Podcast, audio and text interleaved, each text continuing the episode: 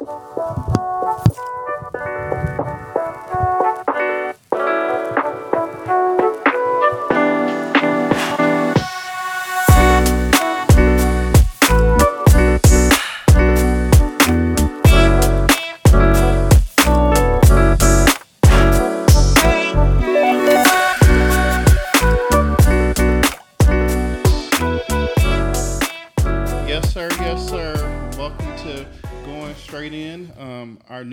for our podcast. If you guys may remember, um, we used to be called We Ain't Just Family, but we back with a new format. Um, I'm back with my co-host Kiera. Um, so, Hey, everybody. so welcome to I guess this will be season um, two. So, Um, so we wanted to do a couple of segments um, to kick off this new podcast. Um, starting off with um, one of my favorite shows, um, Dear White People. Uh, so this is a, a message, uh, kind of like from the TV show, where we we basically just try to put some perspective on some issues or some some things happening in black community or some things that white people may not just understand. So um, I was scrolling social media the other day, and I'll let Kira weigh in after I read this, and I and I saw this. And I was like, oh, this will fit perfectly for our first Dear White People. It says, Dear White People, no one is asking you to apologize for your ancestors. We are asking you to dismantle the systems of oppression they built that you maintain and benefit from. Uh, Kira, you, you want to want to say something? I like that. I actually agree. Um, and it's, I'm sorry, y'all. Um, that's my dog in the back. uh, but it is um, common for us to hear white people say, uh, why do I have to apologize or why am I still being ridiculed for something that my grandparents did or my great grandparents did? Um, and I think that that statement perfectly explains that, you know, although you weren't there, you're still benefiting from those systems that were in place at that time while um, we are still suffering. So uh, we just want you to address that and use your privilege to make things better for us. It's I it sounds like a simple concept to me, but you know. And I and I, I, I think it was Hidden Color Three where David Banner was. Uh, he said he had talked to one of his um, friends, his, his white friends, and said, uh, "Do you still benefit from from the the systems of your ancestors, slavery in particular?" And they said, "Yeah." He was like, "Are you, you know?" Basically, would you apologize? Um, would you, you know, accept that you know reparations and stuff should be paid toward to black people and they basically was like well no when it so to me um reparations is a sticky subject. Not not necessarily a sticky subject but i think that it's just one that people don't understand on both sides. Um i think that if we came to a general consensus of what reparations will look like and what it actually means, that it'll be easier for people to understand. But I think that automatically, when both sides hear reparations, they think of like a large lump sum of money. Um, and then also, I think that white people have a fear of if we get reparations, then we're taking something from them.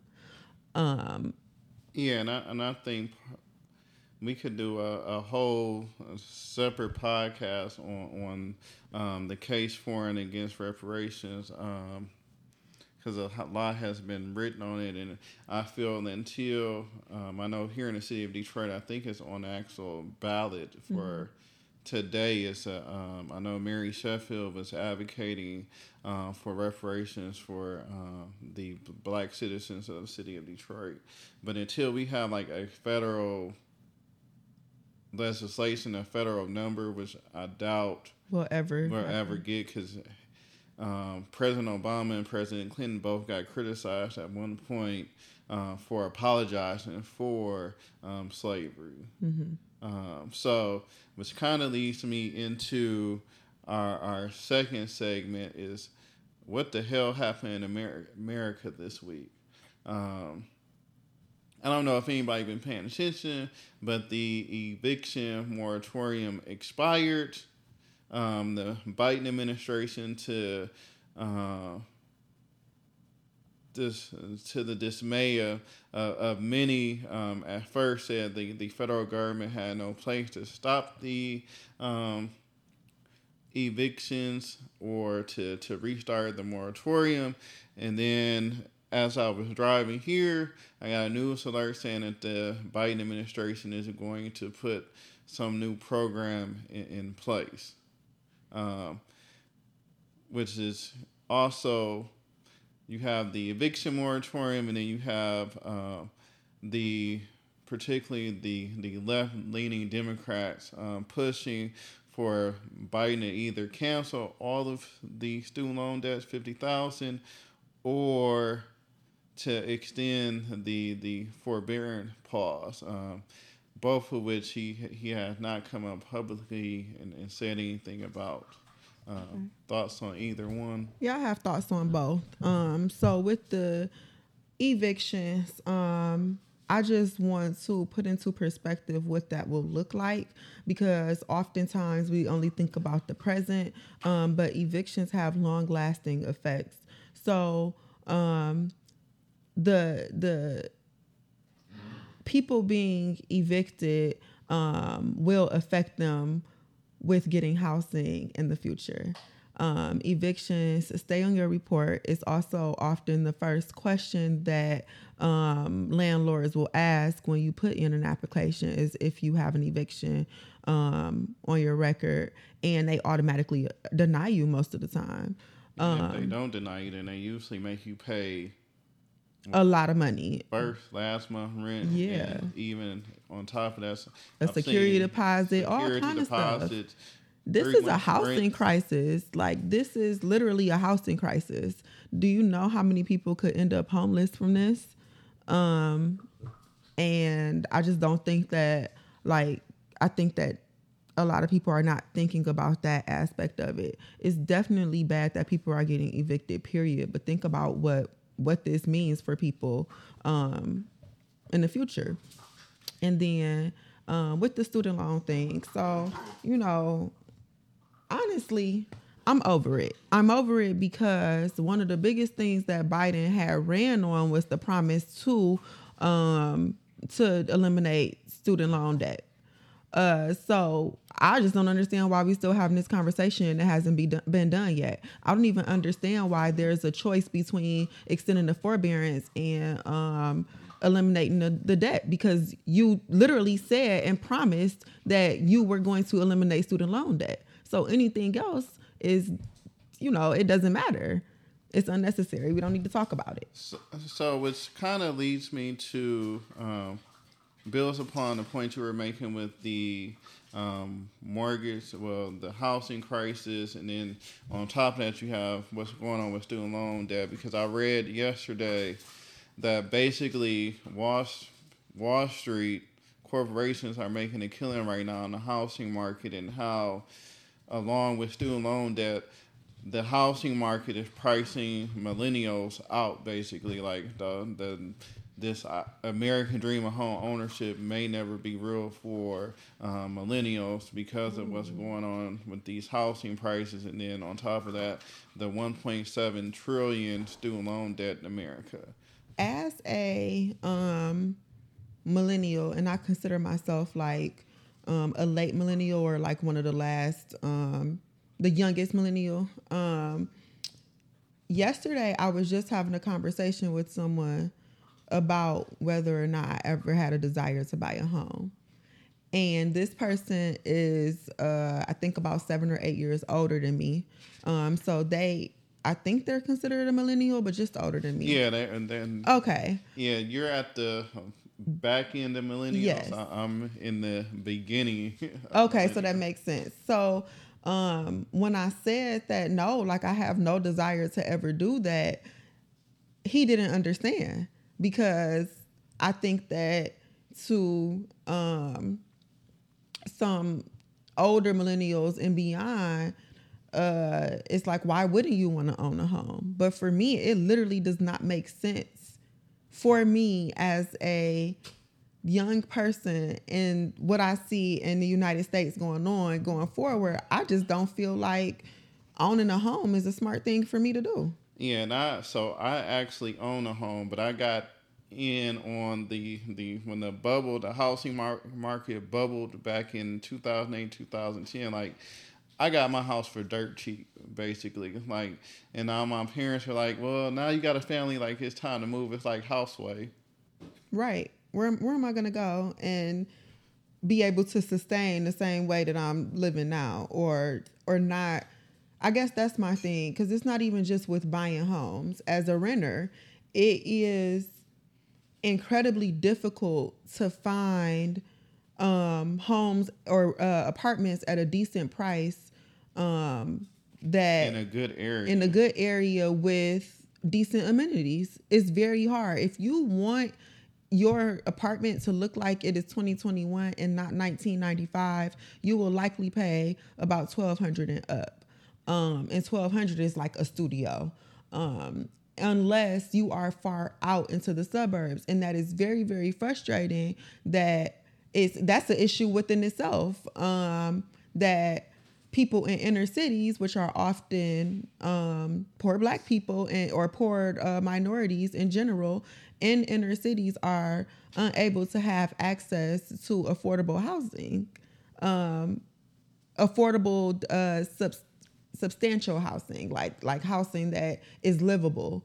Um, and I know that when I'm looking for apartments, I always have to, if I'm looking within my budget and to have something reasonable and nice, um, with at least stainless steel appliances or just something updated, um, I can't look in the city. I can't even look at the suburbs on the border of the city. yeah, and if you're looking in the city, you have to be prepared to pay an arm and a leg. Exactly. You're going to pay eighteen hundred dollars for a one bedroom that's five hundred square feet, and it's it's just not. That is ridiculous within itself. Um, I was just complaining to my mom yesterday that rent, mortgages, all of this stuff, the cost of living in general is going up, but my salary is staying stagnant. So we're gonna have to figure something out. Cause how y'all expect me to keep paying y'all more when I'm not getting paid more? Where is the money coming from? Yeah, and uh, shoot, salaries not even uh, keeping up with inflation at this point. Exactly. So yeah, um, I just don't. It's not. I don't think that it's feasible for young people right now to own a home. It sounds good, but I think that we are in a different world, and that's okay. That is okay that we are not um, striving for that uh, picket fence house with the dog and a son and a daughter and a husband or a wife, and we're moving beyond that, and that's okay. And, and, and Grant Cor- Cardone would, would tell you um, buying a house is it's a bad investment. So um, that's something we could talk about too at a at a later date. Is, is home ownership, um, the the American dream really practical in 2021 and beyond. Um, the other thing I wanted to touch on because it's been all over the news. Uh, pretty much the the last month and a half uh, with Naomi Osaka and then Simone Biles um, mental health. Uh, recently, Naomi Osaka um, withdrew first from the French Open and from Wimbledon, um, citing her mental health. Um, not wanting to talk to the media, and then you had the the unicorn of gymnastics and Simone um, go through what she called the the twisties and withdrew basically from every uh, Olympic event except um, she did compete in the um, balance beam today, um, which has brought newfound attention to mental health. Um, also brought on criticism. Um, Naomi Osaka, for example, was just criticized uh, from, um, I think she's a former host on Fox News now, uh, Megyn Kelly. Uh, and I don't know if anybody catch, caught this, but if you have a chance, um, LeBron James did a his his production company did a very good documentary on Naomi Osaka, and it kind of gives you um, insight in, in, into basically the, the mental health uh, that it takes to be a, a world class athlete is on um, Netflix actually. So, just your thoughts on um, this this focus on, on mental health now here in America. Um, first, I think that Americans in general, but uh, especially white people, have a bad habit of thinking um, our bodies belong to them. I say this because I saw the same thing when um, the NBA was shut down because of the pandemic, and people were like, just let them play. Um, and I think that oftentimes people have this wrong view that we that people in those positions solely exist for their entertainment as if they are not actual human beings. So I just want people to take a step back and stop looking at athletes and entertainers as your entertainment for your life and think of them as an actual person that goes to work every day. Um, they just do something that's uh, more visible than what you do. Um, and when you look at them that way, then you're able to see that they are human in the same way that you that we sit here and we talk about self-care and mental health days all over social media all day. And we talk about, you know what, today I just used some PTO to go sit in a tub or to go get my nails and feet done or, or do whatever you indulge in as self-care. And I see this on social media because mental health has um become something that we're trying to normalize. So I see people talking about this quite often. Why is it so hard for you to grasp that athletes too need um, time off? Athletes too may be going through more strenuous uh, mental things than we are going through. Um, you have to think about how you are dealing with all of your BS without the world looking at you. They have the world, the entire world watching them on top of that, we are in the middle of a pandemic still. I know everybody likes to think that the pandemic is over and nothing else is going on, but no, there are new variants that are very, very contagious. Uh, we are still in a pandemic. So, with that being said, it is okay if athletes are hesitant to go overseas to Tokyo, where it's a bunch of people coming from all over the world to go be in this small bubble. You know what I'm saying? And then with, um, Naomi's point, we don't know what that girl deal with in her life. So I just want to say, mind your business. We don't we don't know what she's doing outside of tennis. Um, as a black woman, I know that trauma is something that is pretty much normal in our lives. So you never know. Trauma and struggling are, are things that are normal in our lives. What do you you think that she doesn't have those things either? You never know what somebody is going through. And I, if you just touched on a couple points, like Paul George, for example, got criticized last year uh, for saying that basically in a bubble he he had a mental breakdown, basically. Um, and I think about what LeBron James said and recently on, on the shop. Like people don't realize the NBA players when they win the bubble, LeBron made it from July to what October. He was in this bubble away from his family, um, and and pretty much you know everything that makes him a, a human. Like I got to stay in this bubble. All I can do is play basketball. I don't get to see my family on a regular like I'm used to. Mm-hmm. Y'all still want me to come come out here and perform, and then I'll just leave it like this because I know a lot of people were criticizing Naomi Osaka for not wanting to talk to the media after a match, but Draymond Green on the shop said, "Oh, he made me, a good point." Yep you want me to talk to the media at, at my worst time. So if I say what's on my mind, I'm gonna get fined. If I don't talk to y'all, I'm gonna get fined. But y'all still expect me to talk to the media. Like I you literally pushing the microphone in my face when I'm dead tired, um, or if I just lost and you asking me how did I feel about losing the championship, and it's like, how the f do you think I feel? You know, um, so I don't know. It's just for me. I just feel like people when it comes to to just anybody that they can see on TV or see on social media where they feel like they have access to their lives, um, people just don't give them the same courtesy that they want people to give them because you made a good point when you said when you talked about LeBron being in this bubble. It's the same thing as everybody complaining about working from home and everything being shut down. And everybody was complaining about being isolated and what that was doing to their mental health. How is that any different? And I mean, he was. I mean, his family in California. He's stuck in Florida in this bubble. Right. And I and I'm like LeBron joked about on the shop, but he was like Orlando had no chance of ever signing me. Like I don't even want to go back to Orlando. but he made a joke, but it's like I couldn't imagine not being able to physically see my family for months and being stuck in a bubble with just other basketball players. And solely for your entertainment and to make the powers that be extra money. These people, the people who benefit from the players still playing and making money, are people who don't need no more money. The the, the billionaire team owners that it always amazed me, and we can talk about this on a different podcast. Uh, when it's time for a stadium to get built, they go to the city for taxes for tax dollars to build these hundreds and now billion dollar stadiums, and it's like y'all a billionaire. Like, why can't y'all fund it yourselves? Mm-hmm. So that leads us into our main topic for today, which is um, mental health for Black people.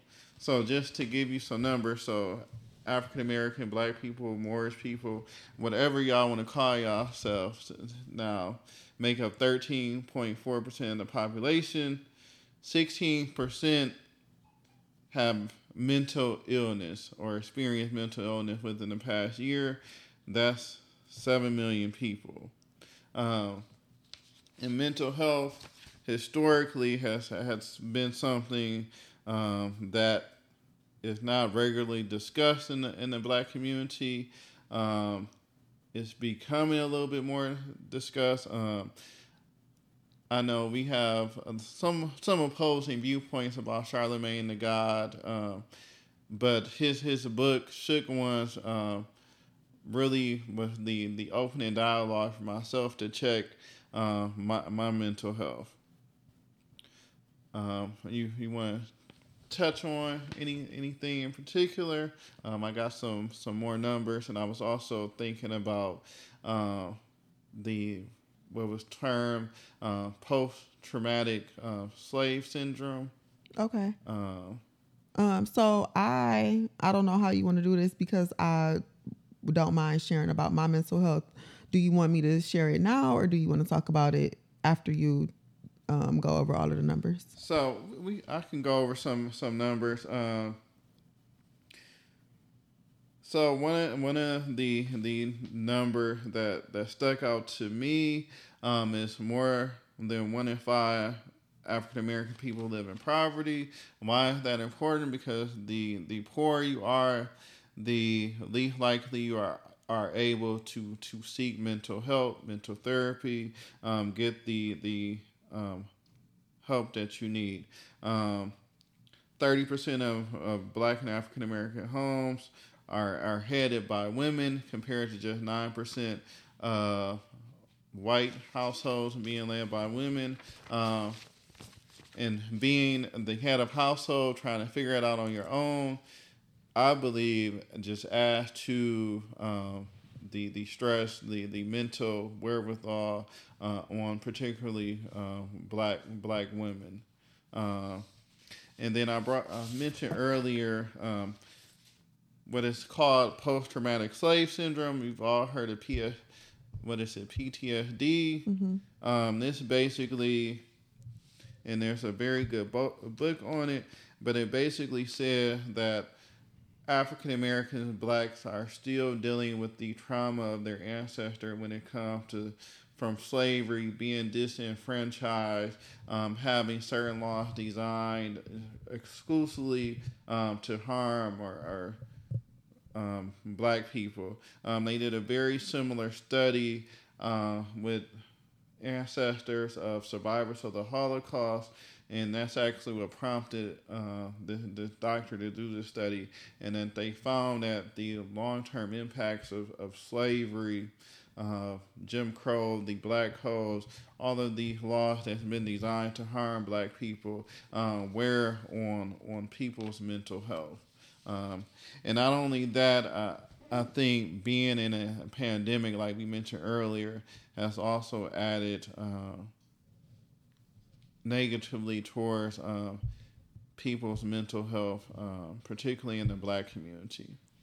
Um, so I, I know personally, uh, of course, what Kira is about about to share, and I want to commend her for, for doing that. But uh, if you want to go ahead, yeah. So, um, kind of like a lot of the, the statistics that you touched on are things that I have experienced firsthand.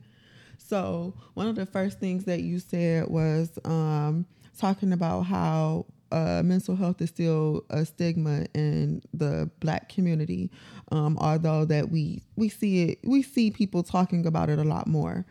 Um, so I was diagnosed with bipolar disorder about a month and a half ago, I think, a month or so ago. And um, prior to that, uh, we just thought that it was severe depression and generalized anxiety disorder. Um, when I was diagnosed with bipolar disorder, uh, it made me so sad because although I knew that mental health is something that we can talk about a lot more. I don't think that people pay attention to how the mental health that people talk about, the mental illnesses that people talk about the most are depression and anxiety. We still have not normalized um, other mental illnesses, and bipolar disorder was one of them. So for me, I just felt like, you know, I am um, afraid to share this with people. And although you know, a lot of people feel like it's not something I necessarily have to share. I feel obligated to share with the people closest to me because it affects my everyday life so much. Um, I can't, I don't think that it's fair um, for me to be going through this and know that I'm going through this and it affects my relationships and it affects my my job, it affects my schoolwork, and I'm not letting people know. Um, but I was very afraid about the reaction and I will say that my fears were warranted because people will say things that they don't know are hurtful. Um and they will say things like, "Oh, I knew you were bipolar because you do X, Y, and Z." When really you don't even understand what bipolar disorder is, but you saying that you knew I was bipolar because I cussed you out one day um, or you knew that I was crazy because I had a panic attack. Like, you know. And everybody warns a cuss out every so often. Okay. I, I say that all the time. Like, you know what? Sometimes somebody get cussed out. Somebody has to get cussed out. And sometimes somebody has to get slapped. That's just life. And, um, but like, I was just so afraid about what people would think of me and I still know that people don't really understand what it is. They just know that I'm dealing with something. Um, and it hurts me also that I feel like people don't even take the time out to learn what it is. Like if somebody I love as much as people say they love me told me that they were diagnosed with something that I know little about, I'm about to be doing all the research. But I just feel like people still expect me to not only teach myself how to live with this mental illness that is debilitating sometimes, but to also teach them how to live with me living with the mental illness. I'm glad you mentioned that because for me, uh, Google is like there. Like you don't have to turn on your computer. Like everybody got smartphones. Like you can literally Google. You don't even have to type in Google.com. You can yeah. just put it in the search bar and it Google it for you. Cause like that was the first thing I did when you told me you you were diagnosed with bipolar. It's like how to be a friend to somebody that has bipolar disorder or how to help someone dealing with that like mm-hmm. and i mean google has like great information like webmd is available like people will google when they got symptoms but when they have a friend or a loved one dealing with something uh, it's like all of a sudden we forgot to google um, exactly I also um, have a, and I, I just want to mention this. bipolar is real, schizophrenia is real. Um, I have a family member that dealt with that. Um, and these are all issues, anxiety that we sweep under the rug. Um, I feel like in the black community, like you said earlier, people are having conversations about mental health, but it's like, well, it don't affect me. So, mm-hmm. like, I can have this conversation, but it's not me, it's them. Or I've had friends who felt like ang- mental illnesses weren't real, anxiety and depression wasn't a real thing until they experienced it. And then they're like, "Oh my god, I'm so sorry. Like I'm going through this this thing and I know exactly how you were feeling and I'm sorry that I didn't think that it was real."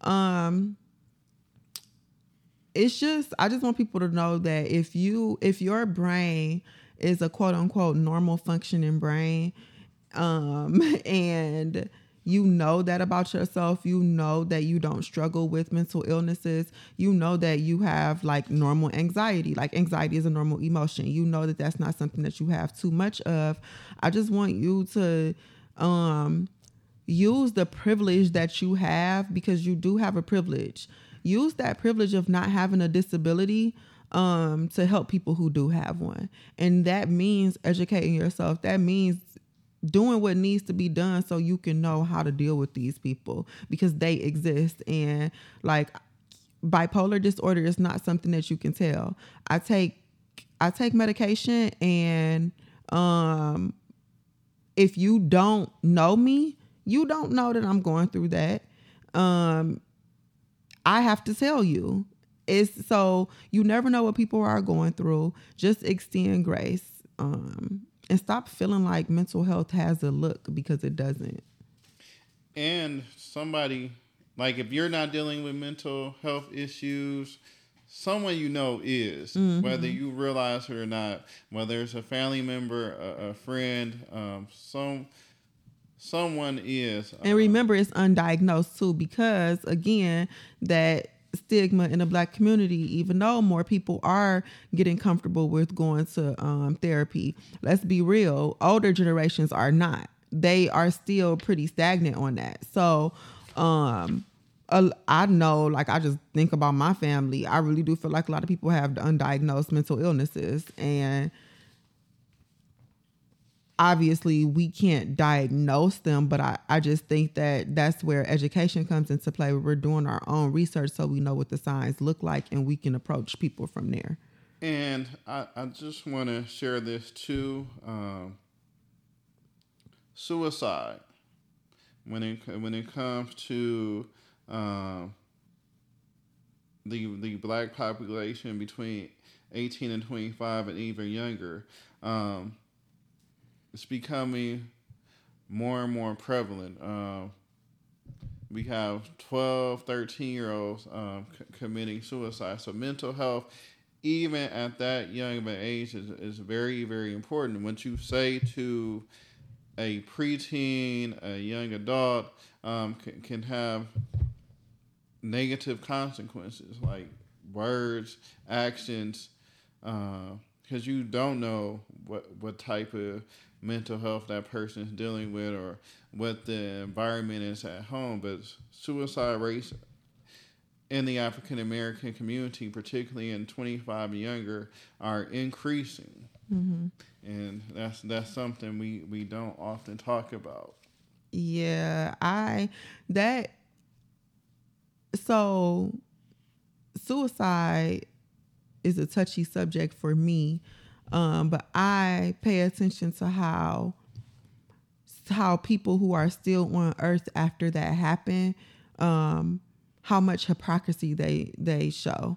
And I say that because I um, there have been suicides in my family, and once the suicide happened, young people under 25, um, once the suicide happens, everybody is like, "Oh, we need to be there for each other. You can talk to me about anything. You can do X, Y, and Z," and then you here is other people showing all signs of somebody who may be suicidal and you're not there.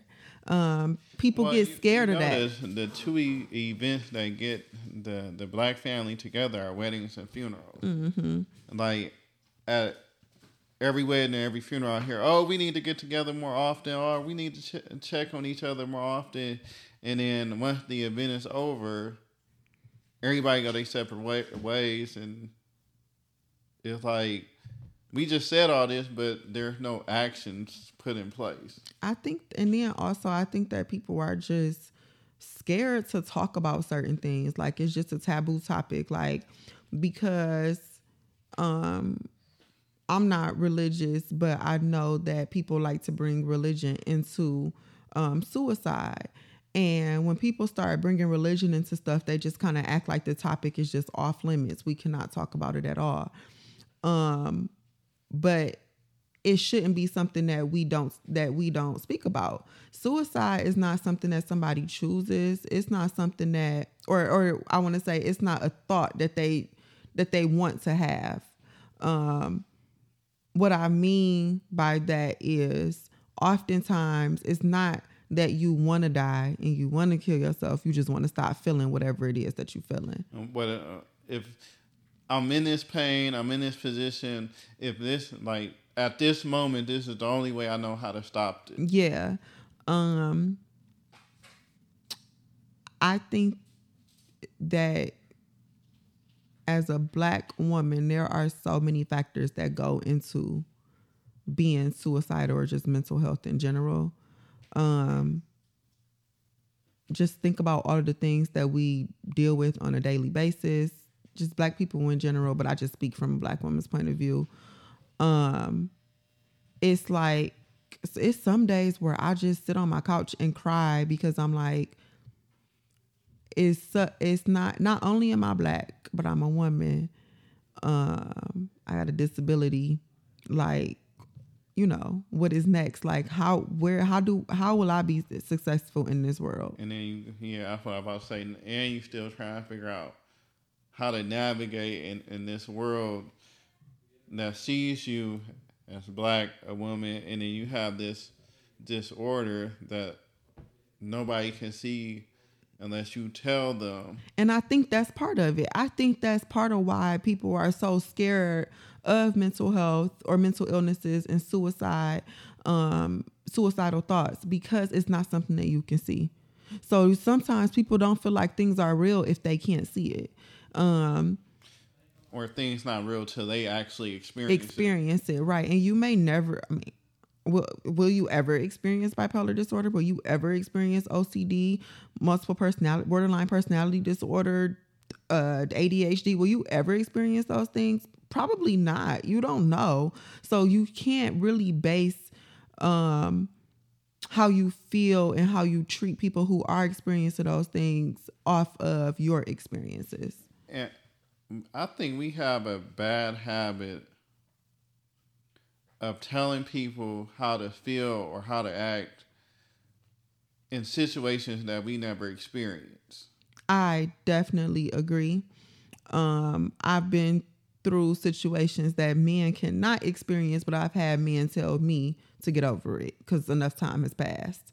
And it's like, you are not even capable of doing this thing that I've done. So I don't even know why you're talking to me. Or, um, you know, telling people that I have bipolar disorder and them saying things like, well, just don't be sad when I'm having a depressive episode. Or when I'm explaining like how my brain works and people are like, what does bipolar disorder mean? And I'm telling them like the way the symptoms that I have and how it affects me and people respond, you know, these are very simple things that somebody without bipolar disorder could just turn off. So then they think like, oh well, why won't you just do X, Y, and Z? Like, oh wow, didn't if, think of if, that. If, if it was that simple, easy, I would have been wow, thanks for the idea. You know, um, and like that's just the selfishness in people. People have to center themselves in literally everything. Every single last thing people center themselves in. It doesn't matter what it is. They have to think about how they are the center of that thing. So, how am I the center of this person having this mental illness? How does it affect me? What does this mean for me? I think that's the first thing that people think of when it's some when when anything happens is what does this mean for me? And then they think of, oh, let me think about the person that is actually affecting, you know? Um So yeah, I, I don't know. So, wanted to uh, touch on on this postpartum because um, my son is one now, but I remember, and this is a another thing that myself being a man will, will never have to deal with, uh, but it, but it's very much real postpartum depression. Yeah. And I remember my wife went it with through with with my son. Um, she talked to me about going through it with my my bonus daughter, um, and I just remember some some of the comments like, "Oh, you just had this kid. You can't be depressed." I don't think that. So so first, before we talk about um, um, postpartum, depression is not it's literally like a chemical imbalance in your brain. It's like something in your brain a lot of people don't understand. Yeah. you got this chemical imbalance that yeah. It's not something that somebody is choosing. It's literally happening in their brain. Like this is a real thing.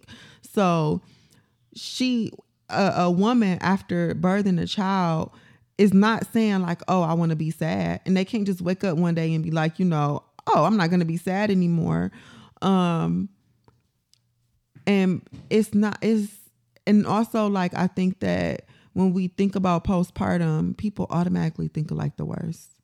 Like if this person is depressed, that means if they're going through postpartum depression, that means that they don't love the baby or that they're not which happy that the, the baby is there. Is the complete opposite. It's literally the complete opposite. It's like they are going through that postpartum because they feel so strongly about that baby and because of what they've gone through.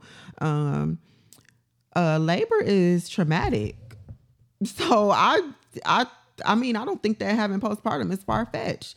Preg- pregnancy and labor, the whole thing is all traumatic. Yeah, and, and I and I think I was kind of shocked because, like, it was other women. Oh, I know you're not going going through that postpartum shit. Like, and they probably have gone through it too, but people like to deflect.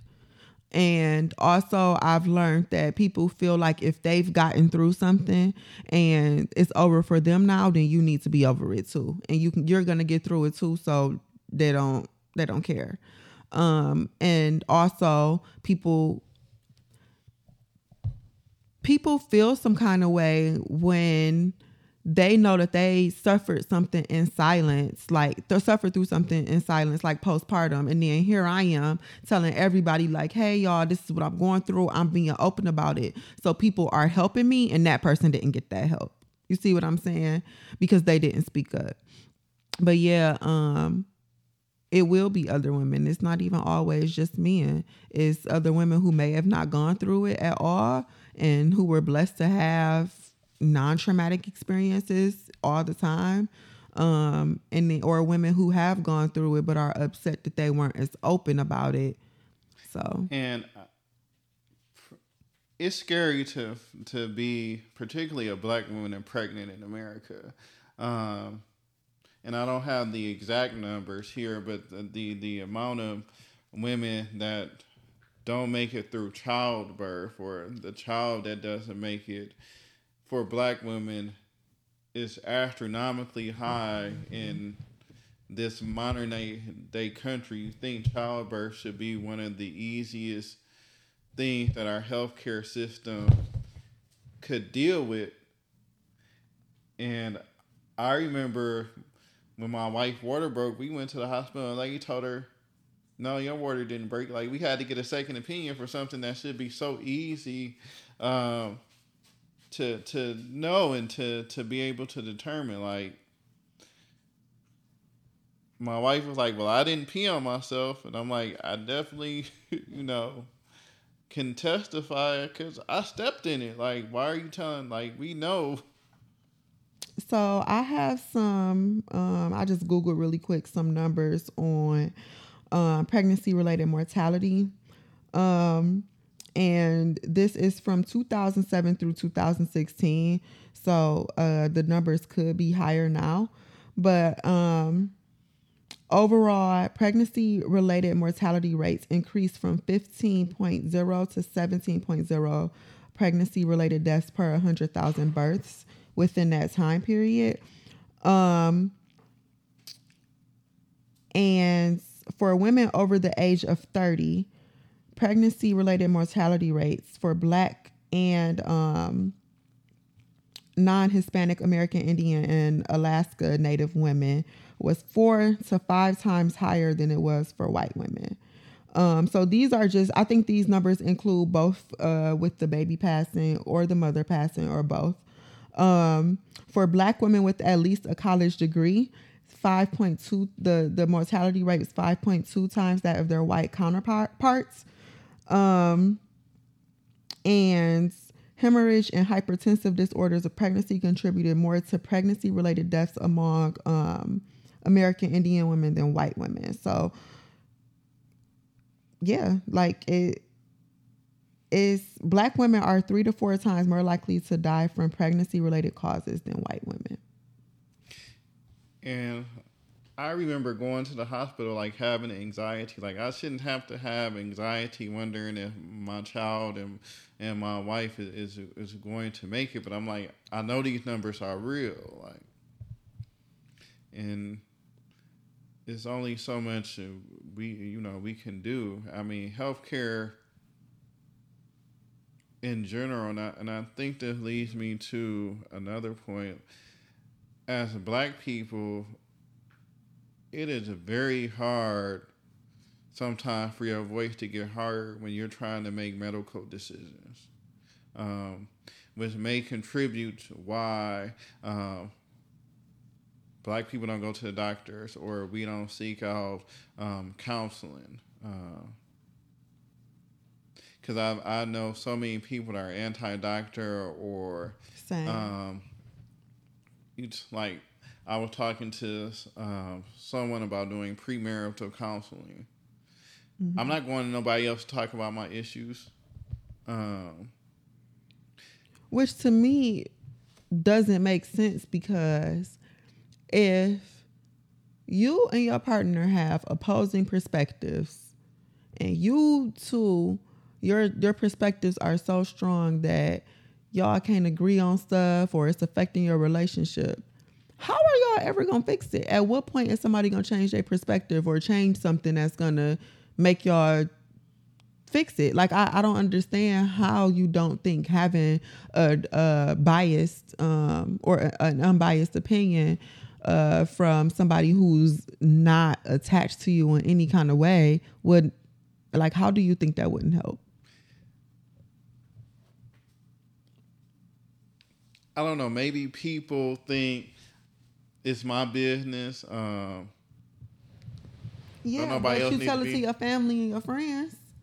Yeah, and I and I feel like the the more you involve your family your friends in the, your relationship, friendship, whatever you want to call it, situationship, uh, the, the, the more problems you're gonna have because yeah. everybody got an opinion. Mm-hmm. Uh, and then what's really messed up is you didn't share. You know, this he didn't did this, he didn't did that but now y'all done made up, and now your mama and your rest of your family looking at whoever sideways. Right. So I wanted to do the work ahead of time because if we gonna get married and want to stay married, then we need to do it right. It, it, might be some red flags that come out this this this counseling session and say, well, well, maybe we shouldn't get married. And that's fair and i think that but i also i really think that people are afraid. I think that a lot of stuff just stem from fear and that's fair but at what point are we gonna not let our fear hinder us from being better people? Because i know it may be scary to all, every time I have to go to a new therapist it's intimidating and it's scary because you never know like if this therapist is gonna work and it's exhausting to have to keep trying new people over and over and to find the perfect therapist. Um however, okay, so here's a symptom of bipolar disorder. I completely forgot what I was saying. I literally have no idea what I was saying at all. I can't even say what I said before, however. Oh my god, that is so embarrassing. It's okay, I got you. So you okay. were talking about um, trying to find find the right therapist, uh, the the anxiety that comes along with that. Uh, Oh, so letting go of our fears. Um once you sit down and start to talk to that person and you release it and you realize that this person literally has specialized training in the same way, think about you and your job. Can any normal person just come in and do your job without training? Probably not. So think about you know, being a therapist and all the training that they had to go through to learn how to specifically deal with your issue. And also consider that because this is this person's career and this is what this this person does every day for 8 8 or more hours a day, um you are not the first person that they heard of with this issue or that they spoke to with this issue. Um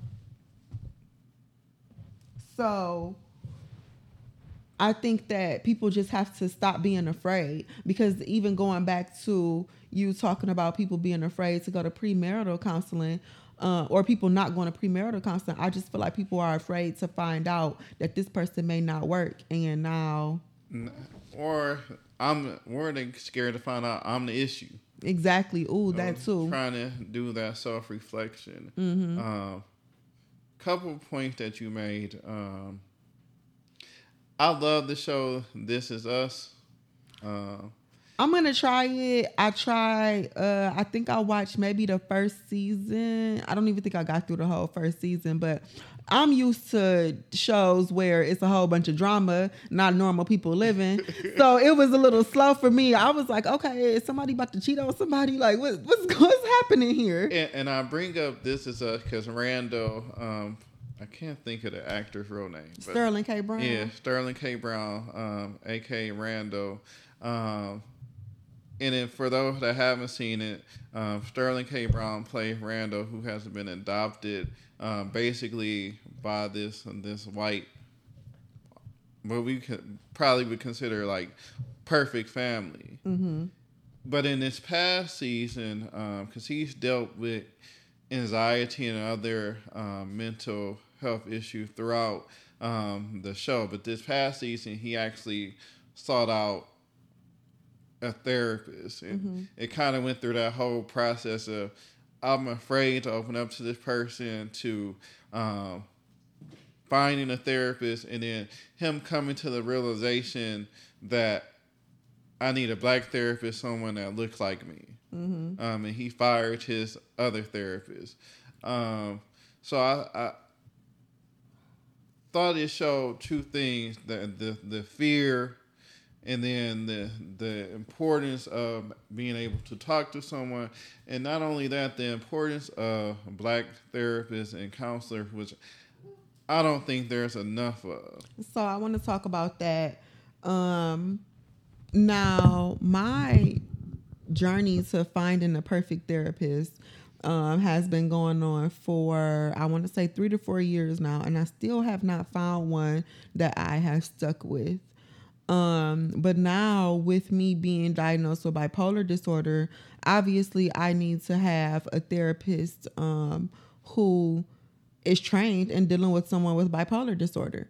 And up until now, I haven't had that. I haven't been going to uh, women who or therapists who uh, specialize in that, obviously. So, um, it was already extremely difficult prior to being diagnosed with bipolar disorder to find a black woman therapist, particularly one who was within my generation as well.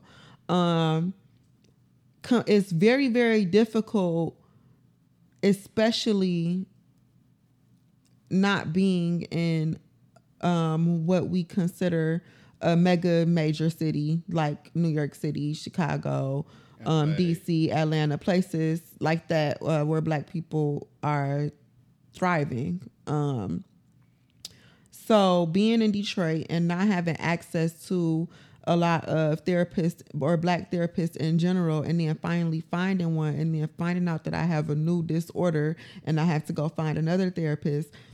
Now I'm at this point where there aren't any. I can't really find any, especially with taking my insurance. So we have to start there as well. There may be plenty, but they don't take my insurance for whatever reason. Um, it is very difficult for me to find black therapists that take my insurance. So, You open, you just open up a whole yep, I did. topic and um because shoot I, I feel like the whole insurance business in America is why, especially when it comes to black people, self self medication is key because we can't you can't afford it. Um lit- or like okay i can talk about that too in a second. Um but now i'm at this point where i need a therapist that specializes in bipolar disorder that takes my um, insurance.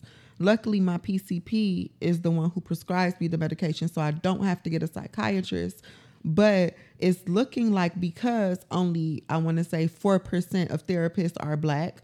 Um, it's looking like I'm going to have to bite the bullet and find somebody who is not black. because you it's like you trying to find a needle in a haystack. Exactly. And at that point, um, I do want to.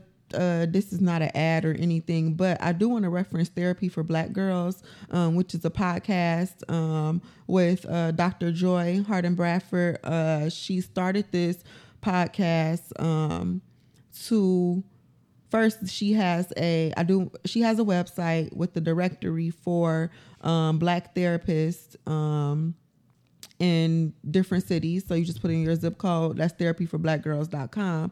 But her podcast, um, she has a different topic every week.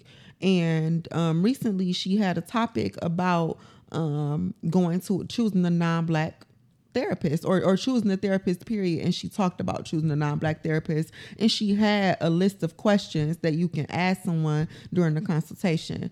And um, for me a lot of my mental issues stem from race and gender. So because i know that i know that i want to ask um, someone, a non-black therapist during a consultation meeting, how comfortable are you talking about issues of race? How comfortable are you talking about issues of sexuality and gender?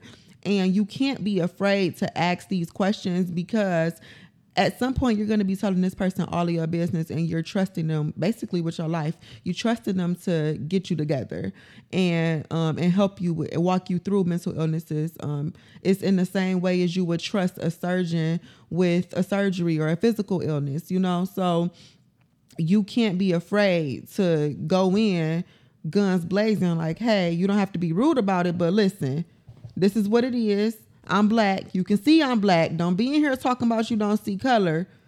Can can we talk about this without you uh, uh, invalidating my feelings?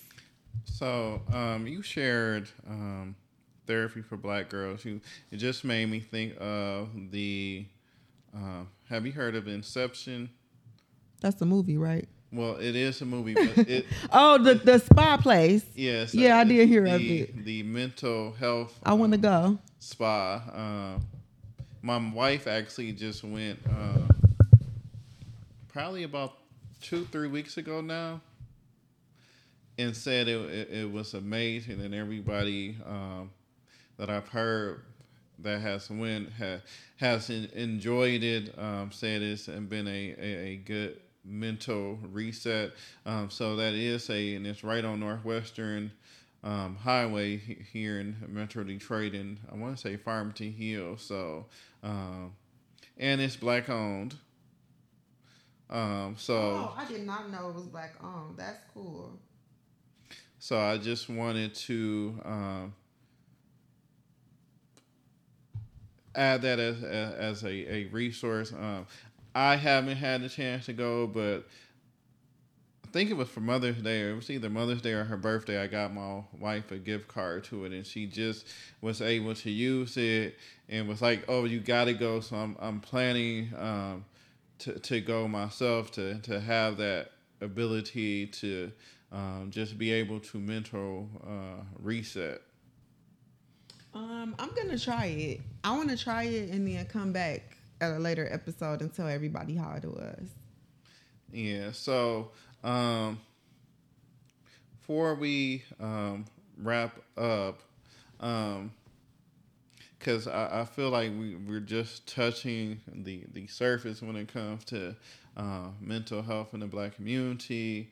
Uh, and I mean, there's several different ways we we could go.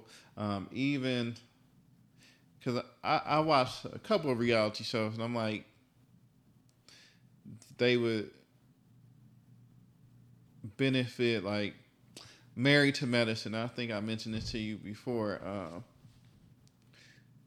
Scott and Contessa, like marriage, marriage counseling. Like I don't know how we break that stigma in the black community, especially when it comes to like marriage or just relationships in general, because every I feel like every relationship is going to get to that point where y'all need to sit down and, and figure some stuff out and the outside voice isn't bad because we all bring our own baggage we all bring our own biases to certain things and they could have a breakthrough where you realize okay if i do this and i'm gonna be real not everyone is great communicators. I know one of my mm-hmm. weaknesses is my relationship with my wife is i'm not always the best communicator so I, I just wanted to, to leave you uh, with that tidbit.